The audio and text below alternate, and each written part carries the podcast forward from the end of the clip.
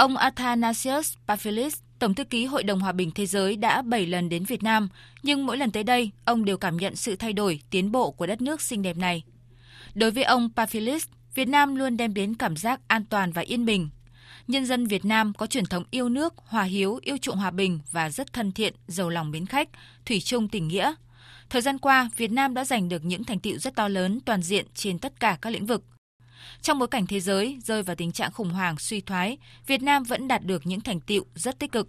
Đó là những yếu tố khiến Hội đồng Hòa bình Thế giới nhận thấy Việt Nam là địa điểm phù hợp để tổ chức đại hội lần này. Trong bối cảnh hiện nay, khi mà thế giới đang chứng kiến nhiều cuộc chiến tranh khủng bố, rõ ràng hình mẫu từ lịch sử Việt Nam cho thấy rằng nếu chúng ta đoàn kết, chúng ta có thể giành độc lập dân tộc. Việt Nam là một đất nước yêu chuộng hòa bình, luôn đi theo con đường hòa bình, đàm phán, tuân thủ theo luật pháp và quyền trên biển. Mọi người dân đều hiểu con đường cần đi là con đường của hòa bình. Thời gian qua, Việt Nam đã có nhiều đóng góp tích cực cho Hội đồng Hòa bình Thế giới, không chỉ trong các đại hội, các cuộc hội thảo mà còn với nhiều diễn đàn khác nữa. Chúng tôi luôn đánh giá cao sự đóng góp của Việt Nam.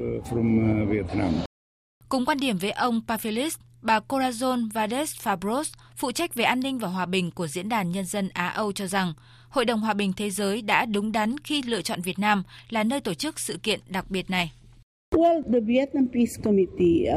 Từ trước đến nay, Ủy ban Hòa bình Việt Nam luôn là thành viên rất tích cực của Hội đồng Hòa bình Thế giới. Điều này hoàn toàn phù hợp với nhiệm vụ của Ủy ban Hòa bình Việt Nam, đó là đấu tranh và ủng hộ đoàn kết, thúc đẩy hòa bình, công lý, độc lập dân tộc và chủ quyền lãnh thổ ở Việt Nam nói riêng cũng như trên thế giới nói chung, thúc đẩy phong trào không liên kết giữa chính phủ và người dân các nước. Trở lại Việt Nam lần này, tôi thực sự ngạc nhiên trước những bước phát triển mới về cơ sở hạ tầng của Việt Nam. Đất nước các bạn đã thay đổi khá nhiều theo hướng tích cực. Các bạn có tư tưởng hòa bình nằm trong các nguyên tắc của chủ nghĩa xã hội. Do đó tôi cho rằng Hội đồng Hòa bình Thế giới đã đúng đắn khi lựa chọn Việt Nam là nơi tổ chức đại hội. Bà Fabros còn đánh giá cao công tác chuẩn bị đại hội của Việt Nam khi các khâu hậu cần được chuẩn bị rất kỹ lưỡng, thể hiện sự chuyên nghiệp. Với thông điệp đoàn kết quốc tế chung tay hành động vì hòa bình, hợp tác và sự phát triển bền vững. Đại hội lần thứ 22 Hội đồng Hòa bình Thế giới chính thức khai mạc tại Hà Nội vào chiều mai 22 tháng 11. Các hoạt động của đại hội diễn ra tại Hà Nội và Quảng Ninh và sẽ kết thúc vào ngày 27 tháng 11 tới.